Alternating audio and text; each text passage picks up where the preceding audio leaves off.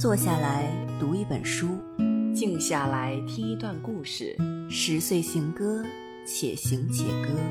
歌里在等，等你来贺。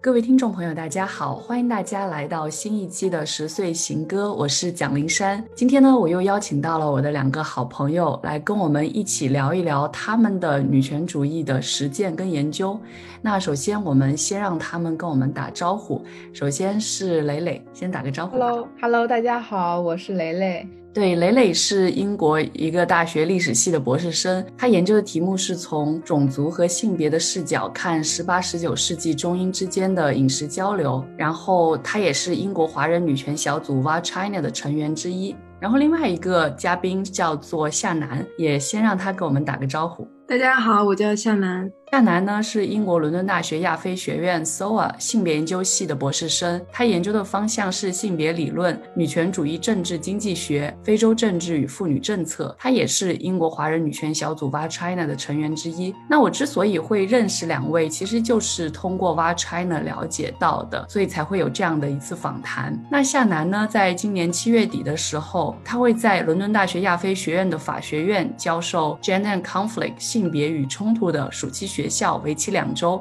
如果听众对于这个暑期学校有兴趣的话，可以去关注他们学校官方 Twitter，SOA 就是 S O A S Online Summer Academic Summer School。既然刚刚有提到说我其实是通过 VA China 认识两位的，我就想从 VA China 这样的一个小组开始聊起。我想知道两位在建立 VA China 的初衷是什么，然后是怎么建立的，然后现在又在进行怎么样的一些活动呢？以及大家觉得在英国这样一个白人至上的社会中做中国女权小组的意义是什么？跟在国内做女权小组的议题有哪些不同？然后又有哪些连接点呢？就是一系列的问题，想让两位去聊一聊自己的一些实践经历。那我们从向南开始。谢谢灵山。那我先来讲一下这个一系列问题的前半部分问题，就是关于 China 的建立，然后它的一些活动的内容。接下来可能蕾蕾可以接着讲一下我们在 China 最近做的一些，就是近期做的一些活动还有事情。然后我再给蕾蕾补充一下，China 呢是二零一七年的时候建立在伦敦大学亚非学院 SOAS 的这个校园的 Student Bar 学生酒吧里面，它的这个。设立的初衷呢，其实是想做一个中国女权的海外飞地。那么，因为当时是李麦子来到了英国的一个大学读硕士，那正好他的来到，其实他是带有很强的女权行动的这样一种趋向性的，所以他就联系到了我们在伦敦的几个女权主义的朋友，然后就设立了这样 China 这个女权机构。那这个词呢，是来源于 Vagina China，所以就是一个合成词，就最后变成了 China 这个词，其实还挺有意思的。China 建立到现在呢，其实它不管是既有的活动，还是我们做的一些讨论，其实都已经远远超过了原本的这个初衷。那原本的初衷是中国女权的海外飞地，但是现在我们已经做了很多超越了这个海外飞地的内容。一会儿蕾蕾也会详细的去讲。那我再多说一点呢，就是 China 的这个女权主义小组呢，它的底色是为英国的大学，所以它的基地就是说是英国的大学。那么它的行动主体。是中国留学生中的女权主义者，组织活动的内核呢，是为海外女权主义留学生提供一个抱团取暖的社群，并以此社群为基础发展一系列的社会活动和社会动力。那接下来，蕾蕾可以介绍一下这个我们具体的一些活动吧。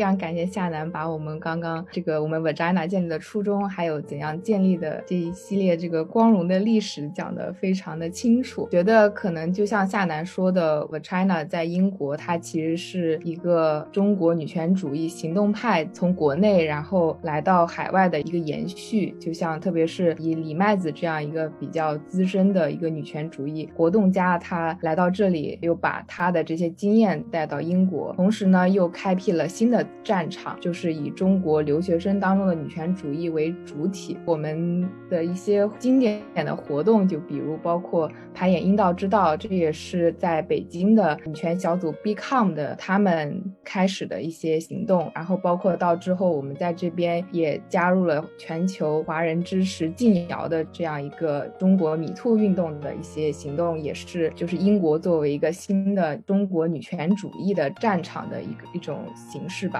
然后同时，我们其实从去年一直到现在，为了应对新冠疫情，我们没有办法在线下排演阴道之道，还有像知识静谣这些线下的行动，我们也做了很多很多线上的活动，就包括投字儿 C 这个专注于性与生殖健康，还有翻译各种文章和制作播客的一个小组。同时，我们也在做读书会，每两周我们都会阅读一些比较经典的，或者是比较大家都比较关注的一些女权主义的，或者是性别议题的书。嗯，然后我们也为大家就是提供一个分享自己研究的一个平台，就是叫 The China Mini Talk。每个月想分享自己研究或者行动的一些朋友，都可以通过这个平台来分享自己的研究。同时，我们每周五都会有一个 Virtual Hangout，因为大家现在其实还处在于一个疫情的 Lockdown 之中，所以我们没有办法进行线下连接，所以就可以线上每周五晚上都可以唠唠嗑呀，或者画。画，然后最近我们还开始了电影放映的活动，大家看了很多比较经典的，也比较有意思的一些纪录片，比如《七上八下》，还有日常对话等等。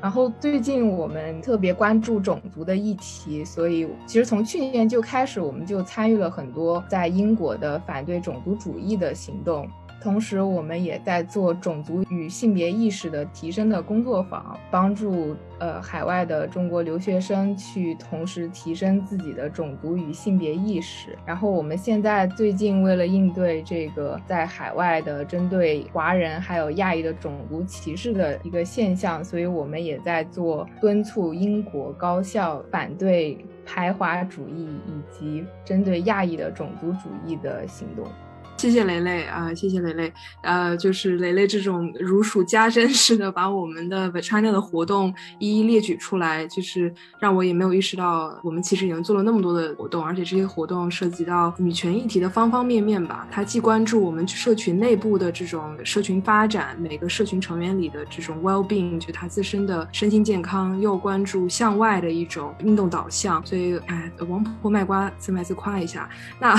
我想再回应一下。刚才林珊的那个问题，就是最后一个问题，就是我们这个海外的中国女权小组的 China 跟在国内做女权小组的议题有哪些不同，又有哪些连接点？在我自己的在 China 的三年的经验来看，我觉得在海外的中国女权小组，它会非常自然的，甚至于是被迫的一个过程，会从关注性别到关注种族问题。就像刚才雷雷说的，我们其实做了有很多反种族歧视的一些活动，其中呢，当然这个是跟英国本身的这种漫长的殖民历史。背景下的高校教育是非常相关的。在英国，其实各个高校都有做了很多年的这个大学去殖民化的学校里的学生运动，所以我们来到英国读书也呃非常容易的就接触到了这样的一场学生运动，就是 decolonizing the university 大学去殖民化的运动。我们在 Vachina 自己呢做过一个 Vachina 的性别理论共学小组，因为很多来到英国读书的中国留学生会有一个很明显的感受，就是他上课跟不上。在这个跟不上的过程之中，其实有一些结构性的因素，就比如说这个英国本身它的课程设计是以欧洲学生为中心，以欧洲学者为中心的这样一种设计，所以我们从中国或者是更远从东亚的这样一个区域来到英国上学，大学里面的课程设计很多我们是从来没有听过，那么学习起来也是非常吃力的。我我的一个观察是，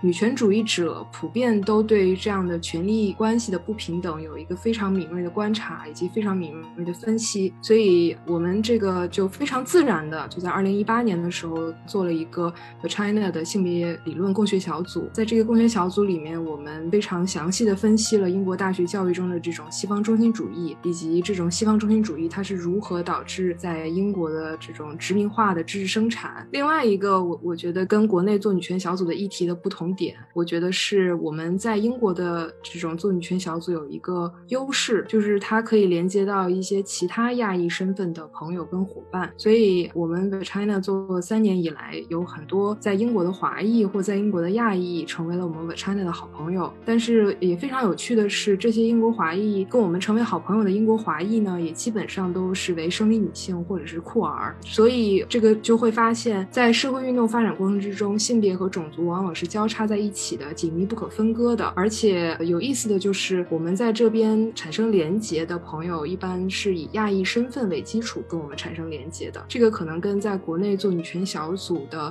这种连接方式、连接身份的基础是有所不同的。我觉得夏楠讲的这个真的让我非常有共鸣，因为我觉得我在美国也体验到了很强烈的这种西方中心主义的教学方式。然后很多时候，可能我们从中国刚来到这边的时候，是对这个没有意识的，然后需要一步步去体验。甚至到今天，我都会觉得有些时候非常的尴尬。比如说今天我上午这个学期的一门课，是我们学校教育系开的课，然后这门课是关于教育与技术，然后。这门课上的大部分学生都是美国人，然后有少量的可能有一个土耳其人，还有一个巴西人，这样，然后还有我一个从中国来的。然后非常有趣的就是，就是我们这个第一节课总要自我介绍嘛，然后大家就所谓 popcorn 式的点名，就是。一个同学介绍完之后，这个同学再点下一个名。那我跟那个土耳其的同学的名字是最难被叫的，就是因为语言太不一样了，所以我们两个又被留在了最后。就这个事情，我已经在这个 Zoom 的这一年上课已经经历了好几次，然后每一次经历我都还是会觉得非常的难过。就是大家总觉得我要去从熟悉的开始，这个名字对他来说是最不熟悉的，那他就会把它留在最后。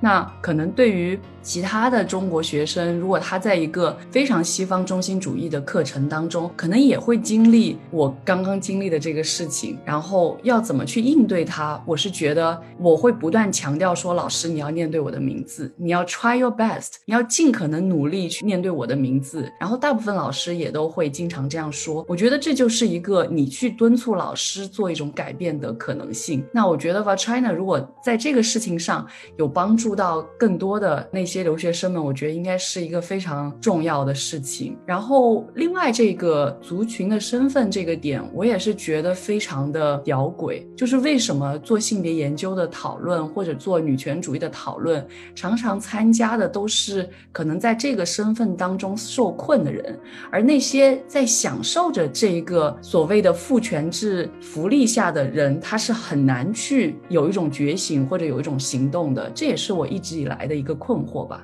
我其实还是挺想补充回应一下灵山刚刚这个问题的，而且我确实也非常赞同你的那种观察，就是我们比如说从大陆来到欧美留学的这些留学生，其实是从一个如果你是一个汉族人，或者说你是一个在城市里面长大的人，那么你可能一直是。处在一个比较主流的一个群体当中，你感受不到很多歧视，可能最多就是会感受到这种来自于性别啊、性向啊，或者是阶级，或者是方言这样的。但是你来到了呃以白人为主导的一些社会当中，你就更加能够感受到自己因为种族和国族这样的身份而被置于一个少数的一个身份当中，所以我们会感受到很多的不适。但是我们甚就是无法说出来它到底是什么，所以这个时候我们有这样一个小社群，可以比较安全的说出来，因为我们知道对方可能也有跟你一样的处境，所以我们有一种安全空间。这也是我们不断在去寻找、去摸索怎样去更好的为我们的成员去创造一个安全的空间，去分享，然后共同去应对的一种社群吧。其实有的时候我们也没有办法共同找到一个。结果或者一个方法，比如说像你刚刚举的那个例子，可能有的时候面对一些比较突如其来的一些歧视，我们也没有办法。但是当我们可以安全的说出来这个事情，那么我们有一种来自你的朋友、你的女权主义的朋友的安慰以及讨论的时候，那么你会觉得我不是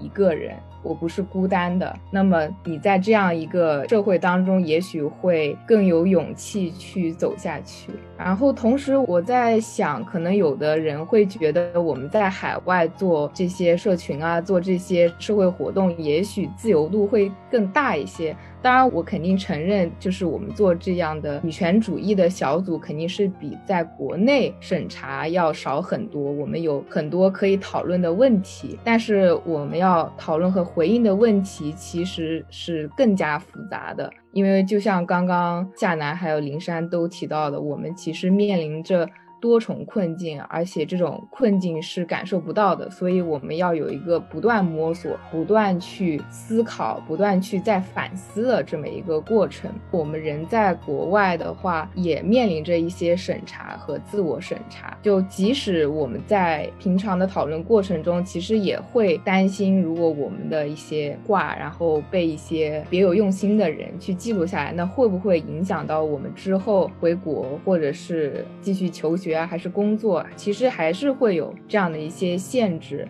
我觉得关于审查跟自我审查的这个点，一定会是我们一直会纠结下去的一个问题。对，我想回应一下刚才林珊跟蕾蕾说的，我我非常赞同他们说的，内心一直在鼓掌，虽然你们听众都看不到 啊。我想说的一个，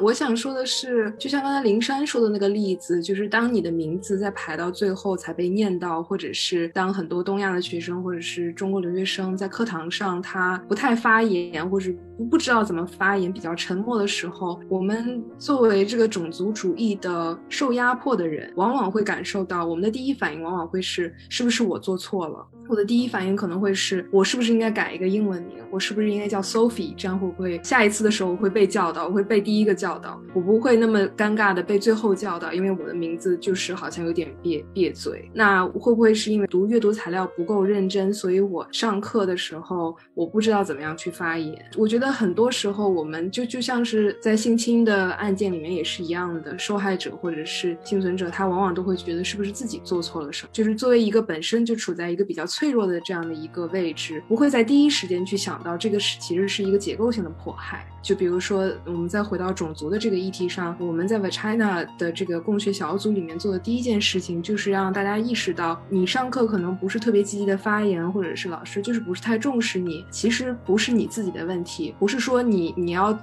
去回家学一套成功学，然后你第二天回来就就上课就变成了积极分子，而是这个课堂的设置，或者是老师本身的教学的这个培训就没有顾及到东亚学生的需求。所以这是一个结构性的问题，而非是你个人的一个不足。我们一共做了三次嘛，所以第一次我们就做的是这个问题。那第二次我们那个 workshop 工作坊做的其实是刚才雷雷说的那个问题，就是关于我们呃很多人作为从大陆来的汉族人的这样的一个身份，在国内其实是有很多特权的，但是这些特权可能就是因为我们没有受到过歧视，所以我们也没有意识到我们是有这些特权，包括城乡上呢也是有很多特权。但当我们来到英国之后，因为受到了种族上的压迫，所以感受。到了我们被他者化的这个过程，所以我们第二次在做的这个工作坊，就是让大家开始思考和反思自己的身份上的这种特权性在哪里，不管是城乡的，还是国族的，还是肤色的，还是性别的，就是各个方面的都共同反思。然后第三次我们工学小组做的就是一个总结式的一个工作坊吧，就是我们在想说怎么样去拒绝这种新自由主义式的自我照料，就是这种 self care。就通过拥抱消费主义啊，进行买面膜啊，我买一个浴球啊，我在家里面我小确幸，我开心啊，这样好像就 self care 了，就照顾到了自己，但是没有意识到这个本身这个 care 是一个 collective work。这个照料本身是一个群体性的，非常需要一个群体性的照顾、群体性的行动。所以，我们第三次工作坊就在讨论，我们作为一个女权社群，呃，尤其是在呃英国的这个大学里面，是一个非常边缘的群体，怎么样进行群体照料，然后让我们是社群更加的具有持续性，然后我们每一个人在这个社群里面能够感受到爱，能够被这种女权主义的爱和女性友谊吧互相的滋养。所以，我就想展开说一下我们这个共学小组的三次内容。其实也是回应你们两个人刚才说的一些方面的问题。刚刚我我们其实说了很多，就是我们所体会到的那种多重的边缘性嘛。但是就是处在这种多元的边缘性的这种交叉当中，我们才有一种创造性。就是我们会想，我们怎样去对抗这些压迫，然后怎样去认识。这些呃来自个体的也好，还是结构性的、体制性的这些压迫也好，其实在这个多元的这种压迫当中，其实我们作为具有反思性的女权主义者，我们其实是有一种知识性的和行动性的这种思考和生产的。这是我跟夏楠一直在思考的这种问题，就是我们也不能完全把自己看作好像是一种受害者，因为我们的这些经验和经历它都是有意义的，就是在我们。去思考和反抗的过程，其实也是在创造的过程。你们两位刚刚说到的点都非常的重要，就是夏楠说的这个点，就是它是一个群体性的一个事情，因为我们一直都在说 you are not alone，你不是一个人，你不是单独一个人，你身边其实有一群这样的人，你在自己跟他人进行一种经验上的交换的过程当中，你会发现其实互相之间有很多互通的地方，然后在这种互通、互相交流的过程当中，也会给自己带来很多的力量，但同。同时，就像磊磊刚才说的。我们去做这些事情的时候，然后我们去思考这些事情的时候，是一定要注意到这种交叉性的。而且这种交叉性，一方面是压迫，一方面也是创造。我觉得这个点真的非常非常的好，就是我们要怎么把自己的这些经验变成一个可以传递的一样东西，就是真的是互相的给予力量吧。我觉得这件事情就让我当时遇到你们俩的时候，我真的是非常非常的敬佩。我觉得。要坚持做这样的一件事情，然后坚持了这么多年，其实并不容易。但是你们还一直在坚持，所以我觉得真的是非常敬佩，也非常的感动。那刚刚我们聊的其实是你们现在在做的这个实践，但实际上你们俩的身份也是博士生嘛。那我其实很想了解的就是，那你们现在在做的研究是什么？你们觉得作为一个博士生，跟你们作为一个社会活动者之间有怎样的联系？会不会有一些冲突？那我们从磊磊开始。哎，你这个问题问的真的是太好了。这我觉得在过去的一两年之内吧，这个问题是一直在困扰和就让我感到十分纠结的一个问题。就是在我读博之前，我是还是很天真烂漫的，对于学术圈有着不切实际的幻想。然后我也特别想成为一个女权主义的历史学家。但是当时我是觉得，即使我不是做妇女史或者是做性别研究。但是我当时是觉得，在所有的学科研究领域里面，都是需要女权主义的。那么我在其他的史学的领域当中，使用女权主义的这种视角去做研究的话，其实是让女权主义变成一个更加普及的。就是让大家知道，哎，其实不是说我做了妇女史或者做性别研究，我才是在做女权主义研究，而是所有的研究其实都可以用女权主义的方法。所以我是抱着这样一种心态，然后去做跟食物史相关的研究的。就是我是我非常感兴趣的研究的内容，就是通过饮食去看人与人之间的。联系和交流，特别是这种跨文化、跨种族的人，怎样通过一起吃饭，或者说是怎样在一个呃异域解决自己的吃饭问题。这是我非常感兴趣的，同时我也非常关注，就是在餐桌上的性别权利关系以及种族的权利关系。但是在我后来这个不断的接触女权主义以及就是在 China 的这个行动的过程当中，我越来越觉得，就是通过做学术来改变这个社会实在是太困难了。我在英国读博，我的感受就是我的对话的对象，就是我对。话的圈子其实是非常之小的，就是真正能够去读到我研究的人其实是很少的。然后很多人在读我的东西的时候，可能是抱着一种知识上的愉悦。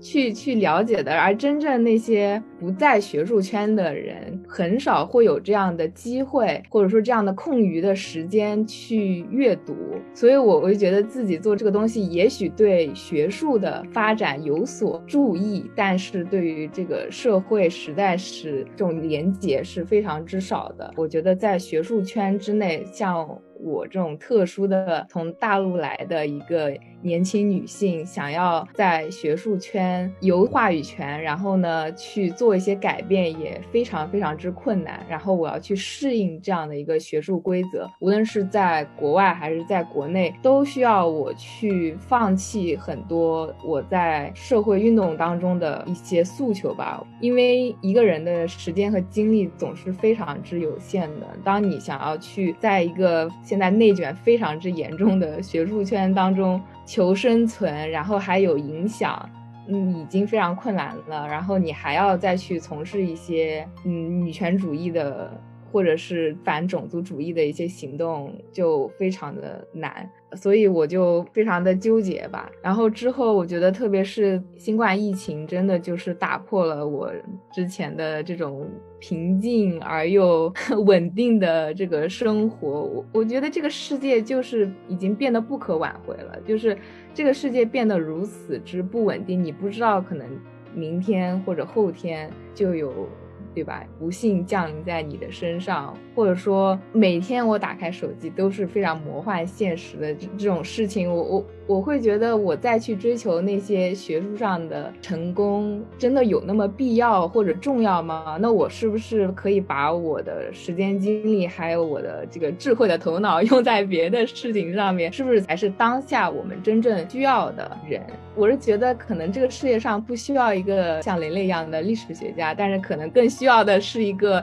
行动者，特别是当行动变得非常困难的时候。所以，其实就是夏楠也见证了我这种非常。挣扎的 这么一个过程，对，然后我我也非常想听听你是怎么思考这个问题的。雷雷的这个转型，我是呃 整个过程的亲历者，我还是非常佩服雷雷的。作为一个同样在挣扎在学术跟社会运动之间的这样一个年轻女性学者，还是中国籍的这样一个女性学者，我非常佩服蕾蕾能做出这样的一个选择。呃，她可以看得清楚她所在的这个知识生产的环境，其实可能是对现有的社会现实是没有特别多的的贡献或者是改变的时候，他做出了一个非常大的决定，去投入到社会现实中。而不再沉迷于，也不是沉迷于吧，也不再沉浸于之前可能他所认为的学术生产可以带来的对于社会的一些贡献。所以对于我来说，我是非常佩服他的，因为这个决定其实并不简单。我觉得很多人都会有这个挣扎，但是很少的人会做出这样的一个选择，这样做这样一个转变。那我自己呢，也在挣扎这个学术生产跟社会运动之间的关系。我自己现在是在在性别研究中心，嗯，所以我也。刚才听雷雷说着呢，突然间有了一个发现，就是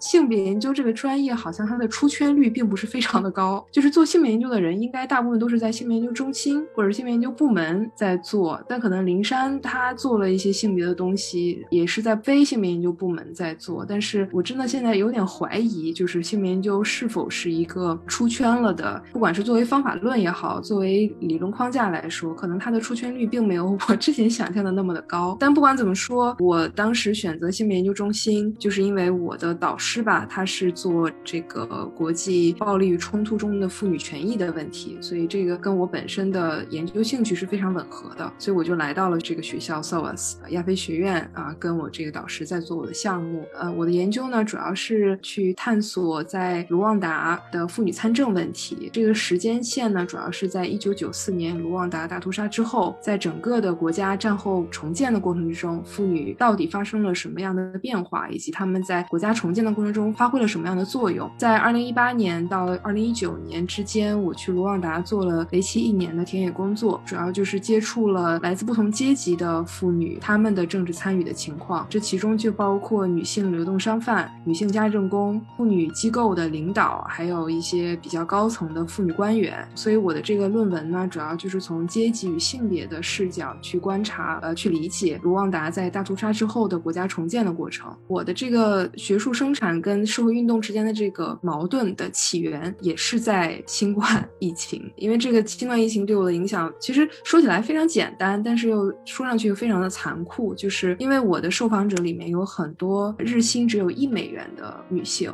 或者是妇女，然后他们这个，比如说像妇女家政工这些群体，或者是他是流动商贩这个群体，如果他今天不出工，那么他今天就没有钱，那么他没有钱，家里的小孩就没有饭吃，他也没有饭吃，就这是一个非常简单的逻辑，但是又非听上去非常的残酷。那么在整个疫情期间呢，卢旺达其实是在非洲整个大陆来说提出封城比较早的一个国家。当时我一听到卢旺达封城，我的第一反应就是，那么这些女性流动商贩他们去哪里讨生活？他们本来那个日薪一美元或者是两美元，那么现在从哪儿来？我就非常的担心。但是因为他们的他们很多人没有手机，或者有手机也没有网络的情况下，我跟他们是完全联系不上的。然后我就一直在看，就是我们现在疫情期间啊，我们要勤洗手啊，我们要进行居家隔离啊，这样的一些措施。但是我采访的很多就是这些底层的劳动妇女，她们可能如果她没有这个日薪的话，她连买肥皂都是一个非常难办到的事情。那么隔离又是另外一件，就是大家也是难上加难，因为他们很多人如果比较穷的话，那么只能租一间房子，跟就是全家人住在一间房子里面，那么隔离是根本不可能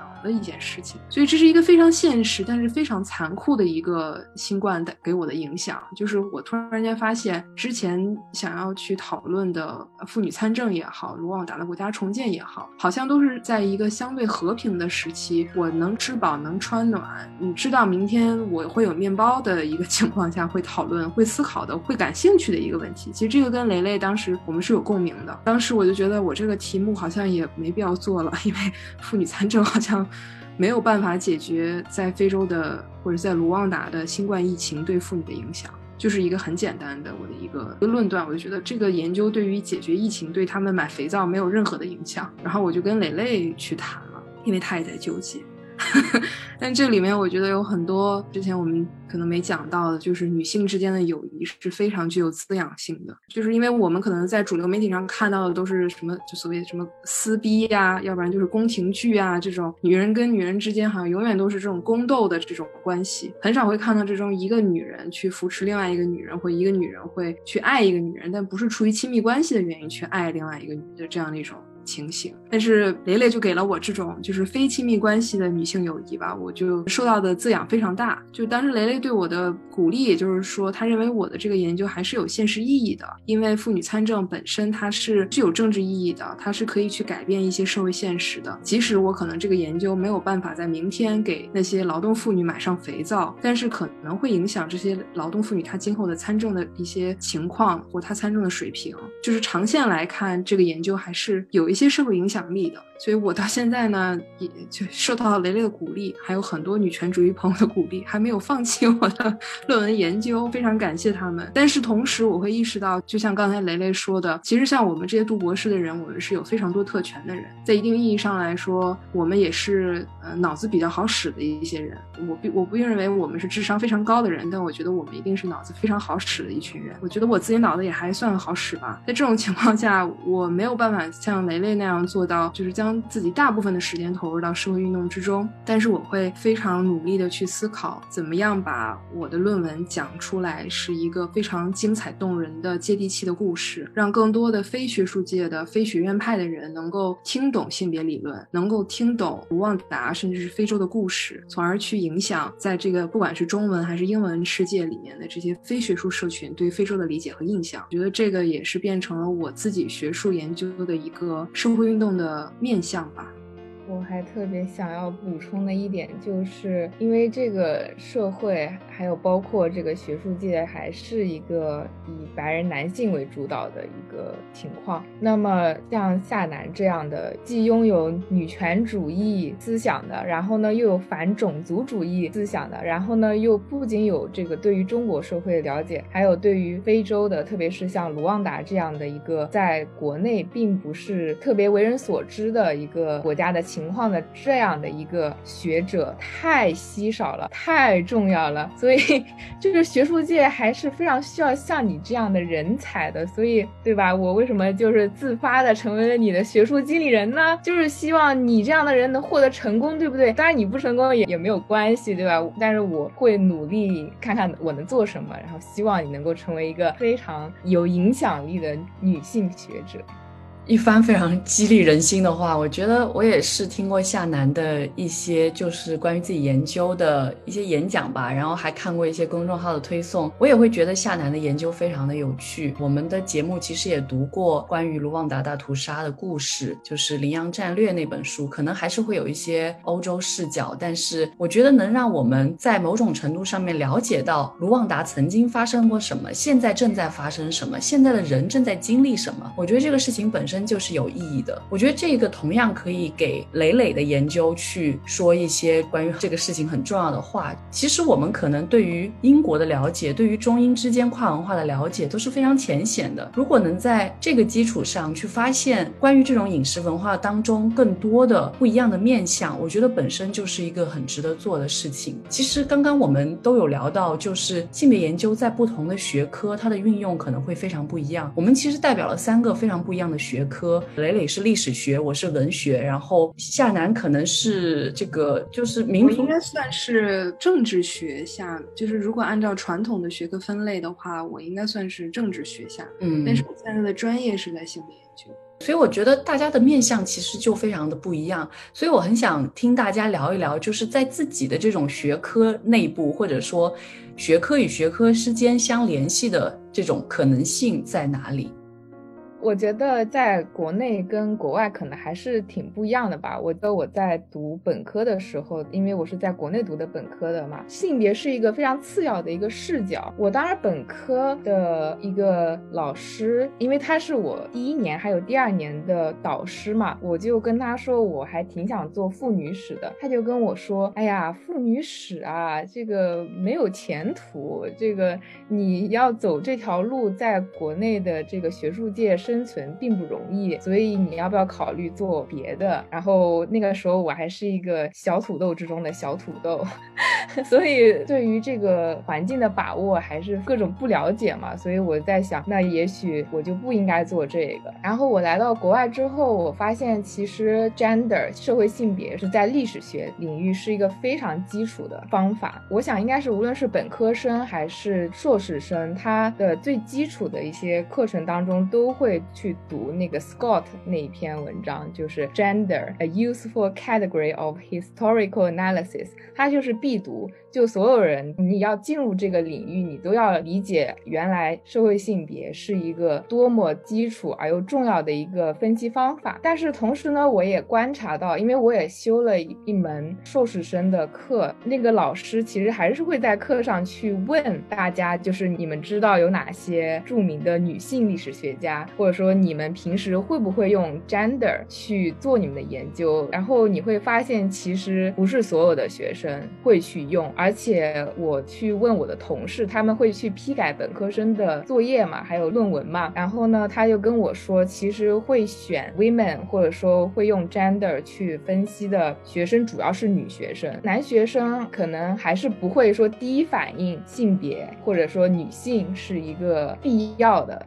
就是你一定要去思考的一个领域，所以我觉得还是有漫长的路要走吧。就是把女权主义或者说性别研究纳入一个必要的一个分析范畴，我觉得至少在英国，我觉得还没远远还没有实现。嗯，我同意雷雷说的啊。我先安利一下一个播客，这个播客是我们的好朋友肖美丽做的，这个有点田园。然后它里面有一期，在一百零六期就讲到了这么一个问题，就是性别研究到底在学什么鬼？那一期就讨论了性别研究在英国的三个大学的性别研究专业到底有哪些槽点吧。我觉得性别研究给我带来最大的一个收获是什么呢？就是有两个收获吧。第一个收获是性别研究本质上其实是在研究。权力关系是如何发展、如何速成以及如何如何运作的。我来到英国之后，这个这一系列的培训和上课对我来说是大开眼界，对我的整个的思维有很大的开阔。另外一个在性别研究上学很大的收获，就是因为本身性别研究看上去它不像是一个专业，就是它它看上去像是一个专业，但又非是一个专业。而且在我们系呢，我们系的老师也是非常跨学科的。就比如说我们系有一个历史学家，有两个法学院的老师，还有三个个政治系的老师。所以他这个学科呢，虽然都是在社社会科学，甚至于历史都是 humanity 人文科学下面，但是他们都是对于性别研究、性别理论是非常专注的，也是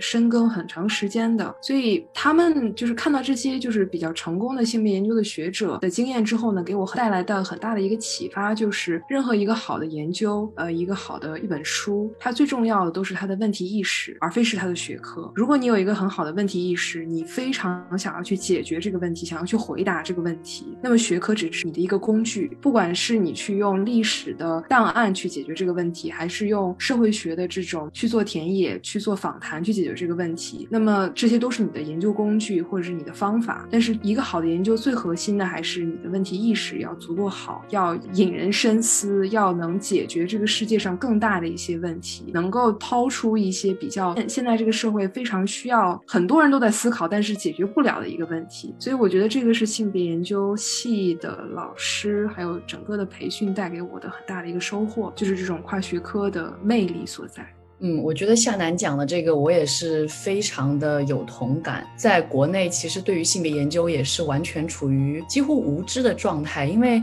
其实我们在录这期节目之前，我们有讨论要不要从女权主义的基本概念开始聊起。然后磊磊就说啊，难道你们从来没有聊过这个女权主义吗？我说还真没有。然后他就给我列举了几期我们以前做过的节目，比如说伍尔夫的《倒灯塔去》，也做过邱妙金的《鳄鱼手记》，这些都是在我出国之前做的一些。节目，然后我就跟磊磊非常诚挚的说：“我说当年真的不觉得这是所谓女权主义或者女性主义范畴的书，而只是把它当成了一个我自己非常喜欢的文学作品去读。也是到了快要出国的时候，我才读到了那个非常经典的一个文学有关的性别研究的著作，就是《阁楼上的疯女人》，那个研究一系列英国文学当中的这种女性形象的一本书，我才意识到，哦，原来有一个。性别研究这样的方法论去做研究，直到出到国外，然后上了非常多性别研究相关的课，把性别研究作为一种理论或者作为一种方法论去研究东亚的各种各样的文化现象、文学现象，我才意识到原来这个事情是这样的，然后才会有了真正的所谓性别意识，然后去反思自己曾经的生活。我觉得这个对我的转变也是巨大的。就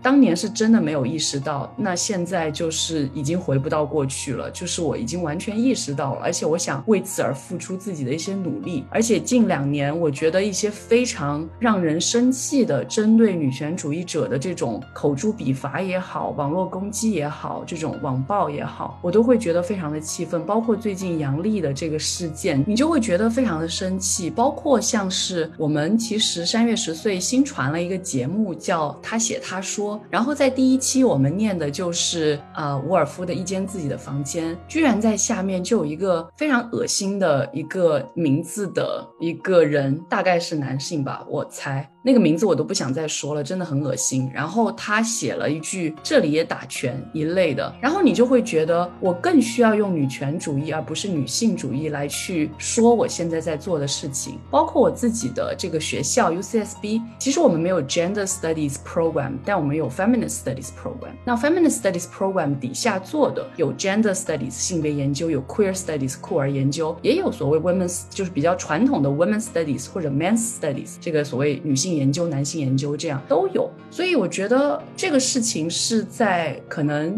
美国学界也是一个共识，就大家都知道这个东西非常重要，但是并不是每个学者都会从这个角度去出发。包括磊磊刚刚说到的，就是可能一些男性学者他很难意识到这个事情。那我也听过一些男性学者会很担心自己开口说这些事情会不会是僭越？因为他处在一个所谓的强势的一个地位，他会觉得我谈这个事情我够不够资格？因为我们可能处在这样的一种困境当中，我们去谈，好像某种程度上面来说，就是又回到那个很古老的身份政治的问题，似乎更有资格去谈这样的问题。所以我一直会好奇的一件事情就是，你怎么跟一些就是对这个事情没有意识，但是可能他会想要加入进来来的，尤其是男性朋友们去聊性别研究或者是女权主义？我这个问题一直都在我从来没有真正解决过。当然，可能每一个都是个案，要一个个去击破或者一个个去聊。但是我会很好奇，你们有没有遇到过相似的状况？然后你会怎么去处理这个事情？我觉得聊不聊得好，跟去不去聊、去不去谈、去不去关注是两个层面。就是我听你刚刚说的那例子，好像那个男性学者似乎是作为一种借口。他把不使用性别方法，或者是不去使用女权主义的视角去研究，就好像把门槛抬得非常非常之高，以至于他好像不能够去理解以及使用。所以，我我觉得就是你要去辨别一个人他用的好不好，跟他是不是只是一个借口，是我觉得是有很大区别的。那么，我觉得就是第二个问题，就是对于有这个意愿去了解以及去。真正把这些思想运用到自己的，无论是研究还是日常实践中的人来说，其实市面上的资源太丰富了。而且我也认识一些确实是在从事性别平等领域的一些人，就包括像王孝哲吧，他不是在做那个后生价值吗？最近还出了一个书单，然后那个书单我觉得还是挺基础的，任何人都可以去从那个入手，而且几乎都是中文的吧，就是对于中国当下的语境，就是本土的社会议题，都是有很多切入点，所以如果大家有兴趣，可以去。看，我觉得那个还是不错的，抱着一个比较虚心的态态度，多去了解，多去交流吧。我可能没有林珊和雷雷那么的乐观。因为我觉得，就我的观察，比如说我们系性别研究系下面的博士生里面，其实是没有直男的，就是有的生理男性也都是 gay 同性恋男士。我觉得这个非常容易理解吧，就是像刚才雷雷跟灵山其实都说过，就是其实不管是参与到社会运动还是学术生产这两种工作里面来，可能都是那些切身实地、肉身他是感受到这个结构性的压迫之后，有了这样一个这种被压迫的经历之后，他才愿意投入。到不管是社会运动还是学术生产的这样的一个工作之中，那对于一个直男来说，如果他本身就是在这个社会的上位，甚至是上上位的话，他是对于性别议题、对于权力结构是没有痛感的，因为这个权力结构本身就是为他服务的。在这种情况下，好像这个也是向标说的吧，就是一个好的研究，它是应该是你能够感受到那个痛感的。那如果你感受不到这个痛感，你的这个研究很大程度上是没有，好像是没有意义的，还是是没。太太有意义的，我我也只能去概述他说的。但是我我就是觉得，像刚才林珊说的这种，如何让更多的男性学者也开始去学习，并且使用性别理论或性别理论这种方法论在他们研究之中，这可能比较难。因为我觉得任何的学术研究都是一个非常个人的一个选择，就是我们在学术研究中做的很多选择都是非常基于我们之前的一些生命体验、生命经验的。所以，如果他对于性别本身是就是在他过往的生命经验中都没有什么感受，没有什么痛感，没有什么经历的话，那么他很难加入到这个团队之中或这个团体之中。但是我同时又会觉得个人的极政治的吧，就是你看似这个个人的选择，但是一个博士的 proposal，就是你在申请博士。项目的时候你能被通过，那肯定是因为你这个研究它是符合当下的这个研究的潮流，以及你的导师以及这个系会觉得它值得被支持，值得被就是对吧？这个这个资源来去支持，然后得以实现的。那我觉得就像你说的，为什么这些男性学者不去使用女权主义的方法也好，还是用性别的视角去看也好，恰恰我觉得是因为。无论是女性还是性少数，他们的经验、他们的这种诉求还是被忽视的，它依然不是一个主流，依然不是一个非常重要的。或者最重要的议题之一吧。其实人大多数还是会趋利避害。你知道这个项目有所图，就是你更容易获得成功，还是会更容易去选择这些。所以我想，只有当性别、当女权主义成为一个重中之重，才会有更多的男性去追求。我把这个话稍微圆回来一些，因为我不想就是说树立敌人，好像说男性学者就大家都不做性别，其实还是有非常。多我看到过的就是男性学者做的非常好的性别研究相关的讨论，然后我也想做一个特别不合适的类比，就是我们去想二十世纪初那些想要救国图强的很多的所谓他们已经有自己特权的人，他们可能出生于官宦家庭，他们还愿意投身在整整个社会运动当中去建立新中国，去把中国从这种泥潭当中解救出来，他们会有这样的想法，我觉得。这还是可能的，还是可行的，所以就是我还是想说，可能这个问题它没有一个非常好的答案，而我希望大家能去做的就是，如果能意识到这个事情，那就去学它。比如说，我现在这个学期在教的台湾的性别研究课，有大概三分之一的男生呢，我我其实很开心这个事情，就是我希望大家更多的听到你可能以前不太关注的事情，然后能去思考这个事情，我觉得本身就已经非常好。哎呀，我也同意林珊说的，我们这个作为女权主义者，还是应该保持乐观，这也是我们 self care 自我照料的很大的一部分，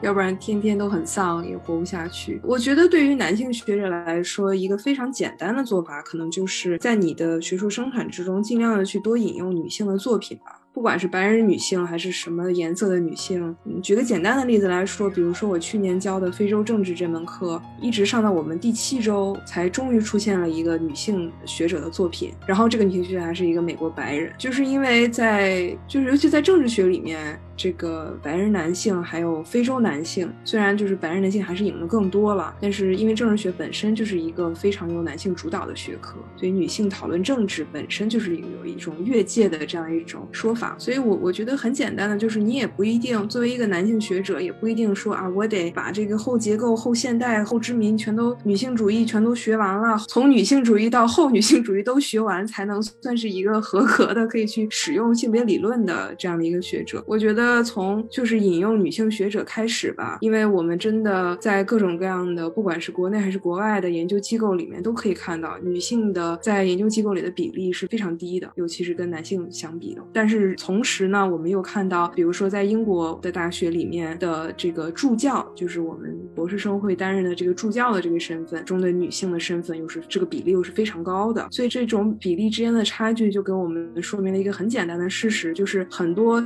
在很。努力的追求学术这个事业的一些年轻女性，她最终没有办法成为这个学术圈的一份子，就是因为她这个学术圈还是有很多很多的性别歧视的。对这个点非常的重要，就是真的要多引用女性学者的作品，这个东西实在是太难了。然后，因为我们长期的学术建制，我们学到的那些所谓的古时候的思想，几乎清一色都是男性，所以我们才在，比如说我们之前一起读过的 Sarah Ahmed 的那个 Living a Feminist Life，他拒绝引用男性。我觉得这个真的非常好，就是这是另外一面嘛，就是他可能之前的很多学术著作都是在跟启蒙主义时期的那些思想家康德呀、黑格尔啊，他们那一波人对话，到了后期他的书，他决定要拒绝这样的一种对话了，他要更多的要跟这些就是他所捍卫的这个 feminist studies 里面的人对话。我反而会觉得啊，这是一个非常好的做法。然后与此相对的，就是我最近在读一个韩裔美国人所写的 Minor Feelings，他的名字叫 Kathy Park Home，他这本书。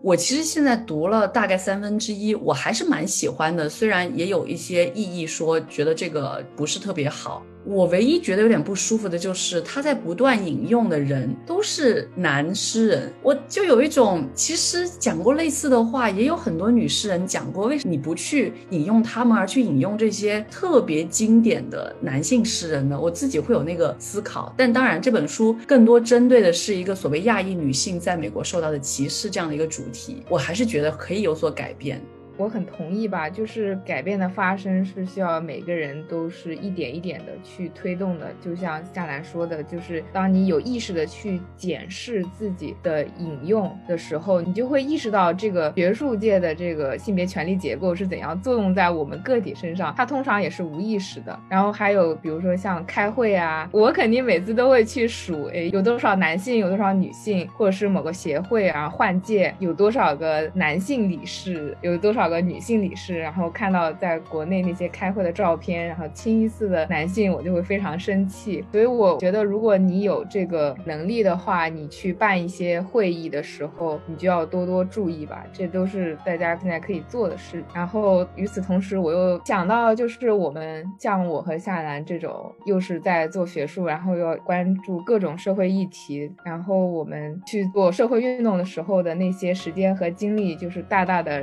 占用了我们去做研究的这些实践经历。而那些男性白人学者，他们根本不用去真正关心这些社会议题，因为这些议题就像夏兰说的，触不到他们的痛点。所以有的时候我真的挺生气的，就像之前我们系就会有那种博士毕业生来介绍自己的经验嘛，然后我就问那个毕业的那个学长，就是说在疫情期间你怎么去平衡自己的这个心理状态以及这个。写作的过程，然后他就说，疫情反而给了他一个很安静的时间来进行论文写作，我就特别难过，因为这个疫情真的对我的精神产生了非常大的创伤。然后呢，我还要不断去思考我怎样去介入这个社会现实。但是对于他那样的白人男性学者来说，哎，正好有了时间，我就待在家里好好写我的论文，我就觉得特别不公平。对，而且很多数据也显示出来了嘛，在疫情期间，男性学者的这个论文产出就是远远高于女性学者他们被论文被录取的数量嘛，所以就是挺难过的。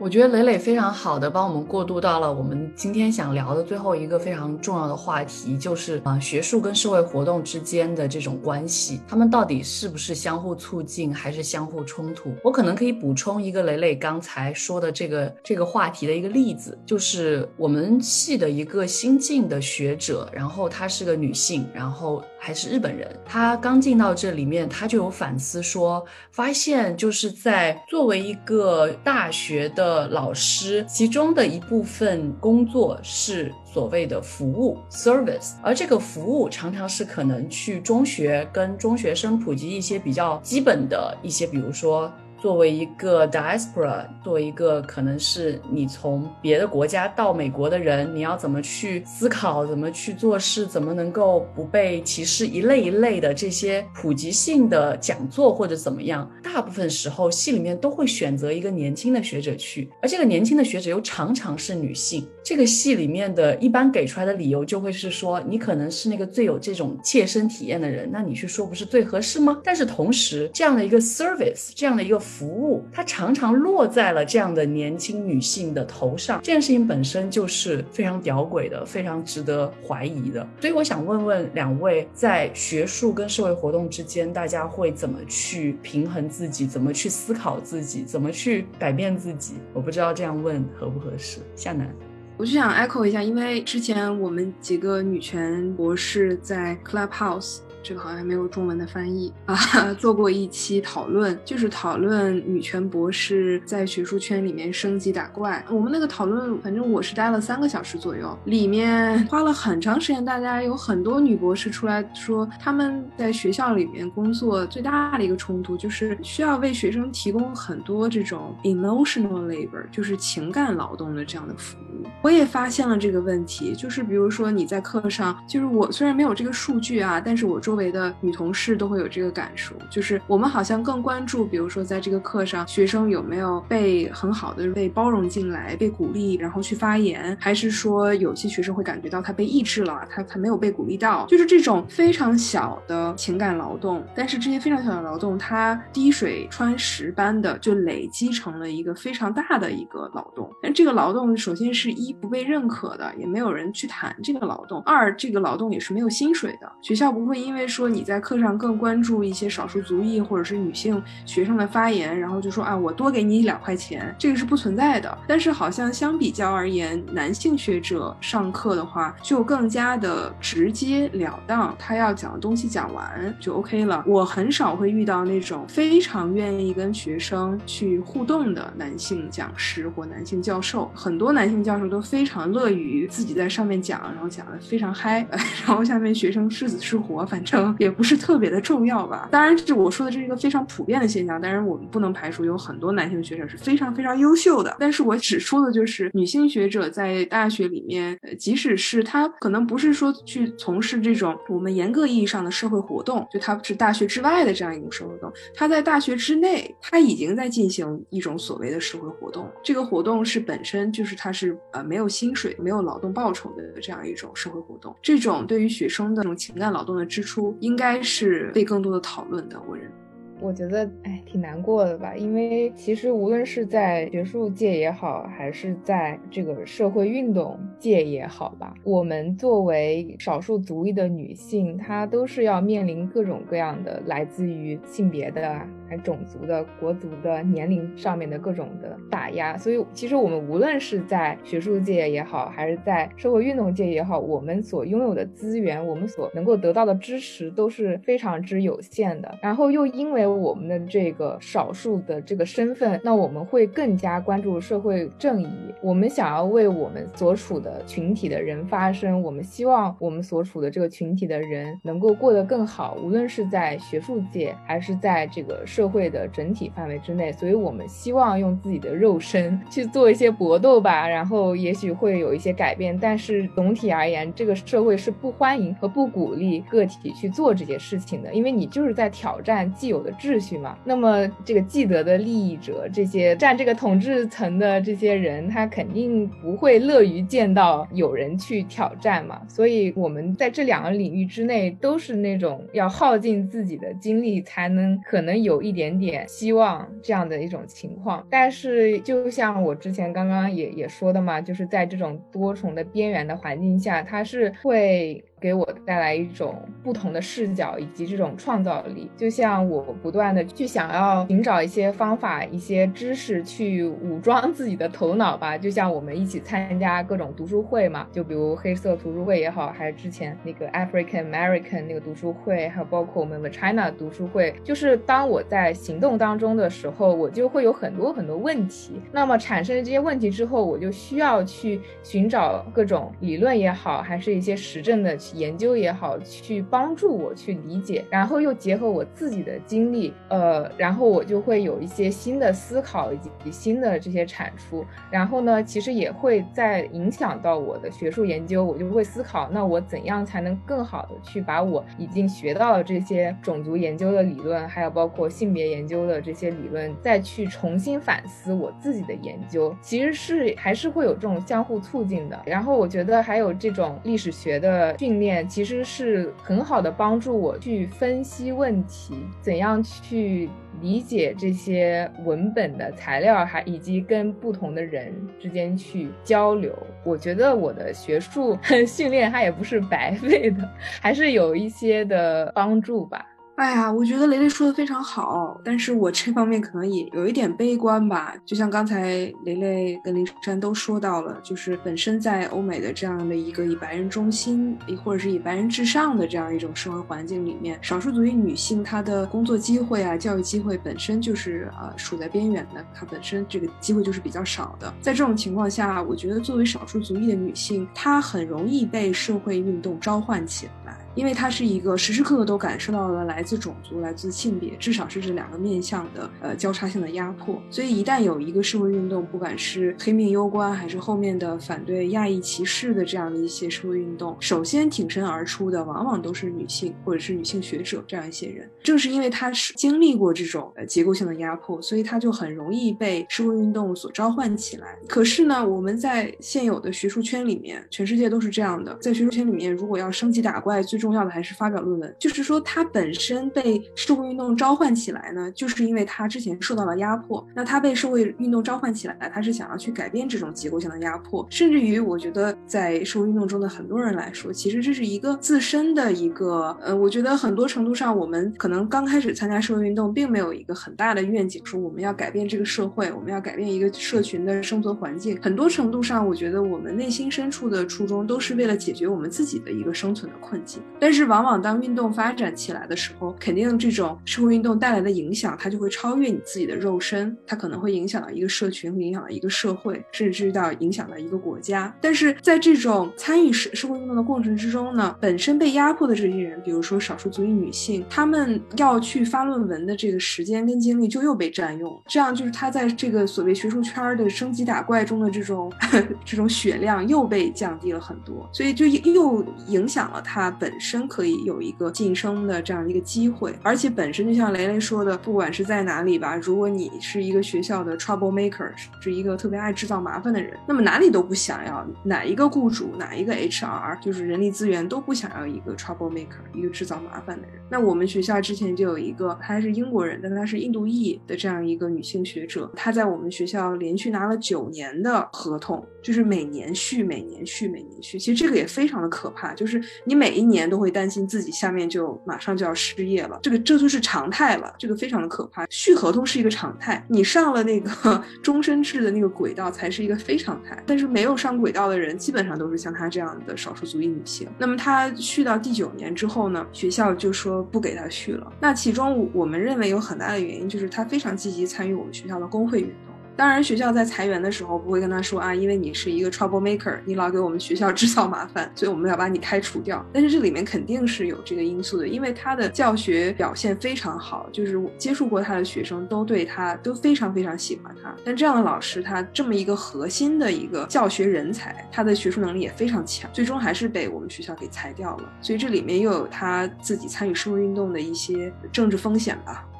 我就特别有感触，然后也特别愤怒的一点，就是像夏楠说的，这么一个优秀的女老师，她却不能够有份稳定的教职，而那些性骚扰、性侵女学生、女老师的那些男性学者，他们还好好的，那些被性骚扰、性侵犯的。女学生要要扒了一层皮，然后才能够去指控她，可能最后也没有什么好结果，而那些人却安稳的在自己的位置上，而那些有社会正义感，然后学术又做得非常好的女老师也好，还是少数族裔的女性也好，就真的就面临着一个非常不稳定的一个环境，然后很有可能你会因为实在是被排挤，你就出走。然后就又会造成一个循环，有些男老师就会放话说啊，你看女性学者就是待不住啊，就是不如男性学者啊，所以我为什么要招女学生呢？就是这种思想还是至少在国内依然是很普遍的，他们会觉得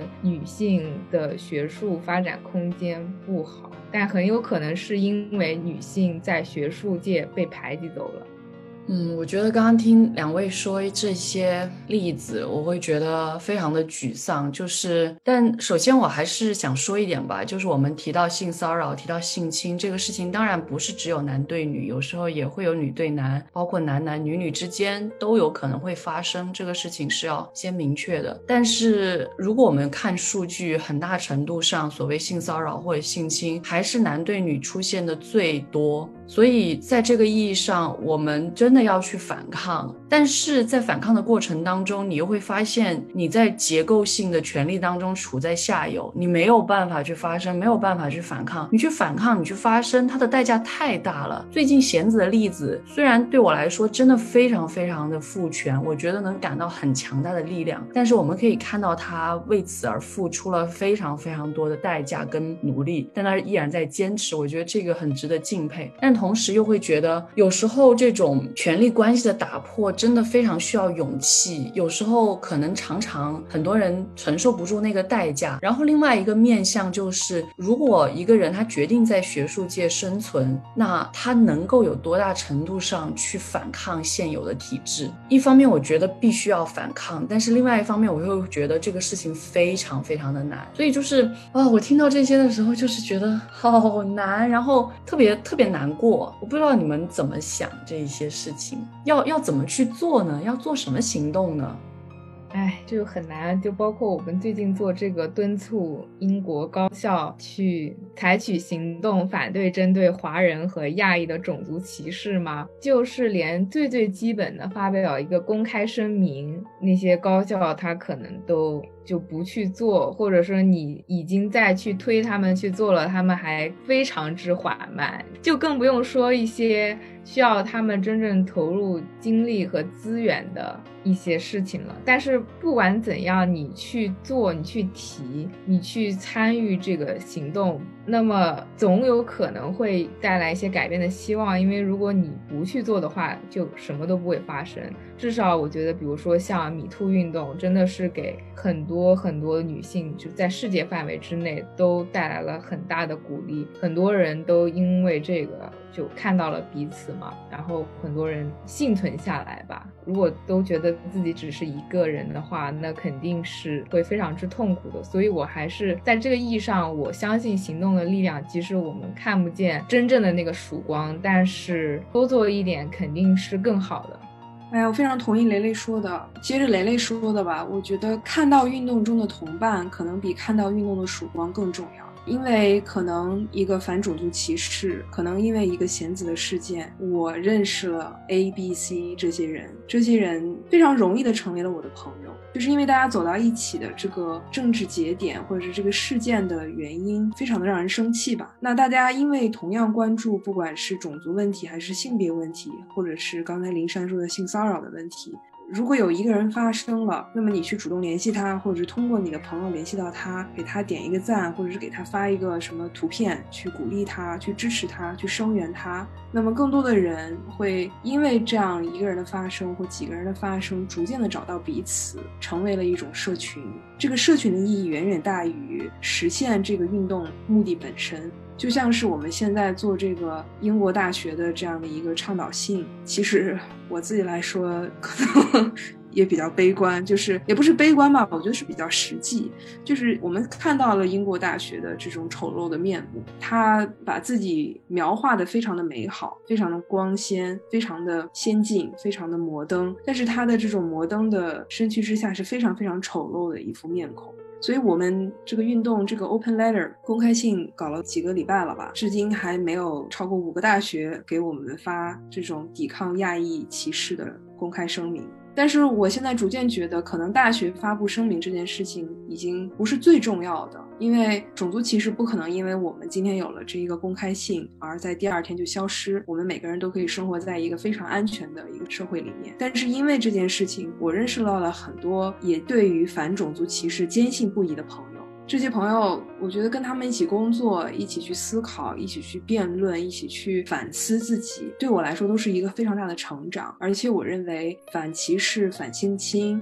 反性别歧视都不是一天两天的事情，我们要走的路还很长。但是因为有了这群伙伴，我们可能一起走的路会更长。所以这让我最终还是能看到很多很多希望，看到很多社群的力量吧，就像我们的 China 的初衷一样。因为我觉得这种思考方式，这种去怎么认识运动是非常女权主义式的，就是那种男权的这种思维，就像是我做一个事情，我做一个运动，我一定要得到一个什么，然后为此我会牺牲一些成员的一些利益。那我为了最终那个目的，我可能会不择手段，而且最终可能是一个一种比较上下级式的那种命令式的那种那种结构。但是，因为我们作为女权主义者，我们去做女权主义的运动，那么我们。要非常注意这个社群之间的关系，以及我们怎样去尊重每一个伙伴他的情感、他的知识和经验。那这个对于我们去实践女权主义是。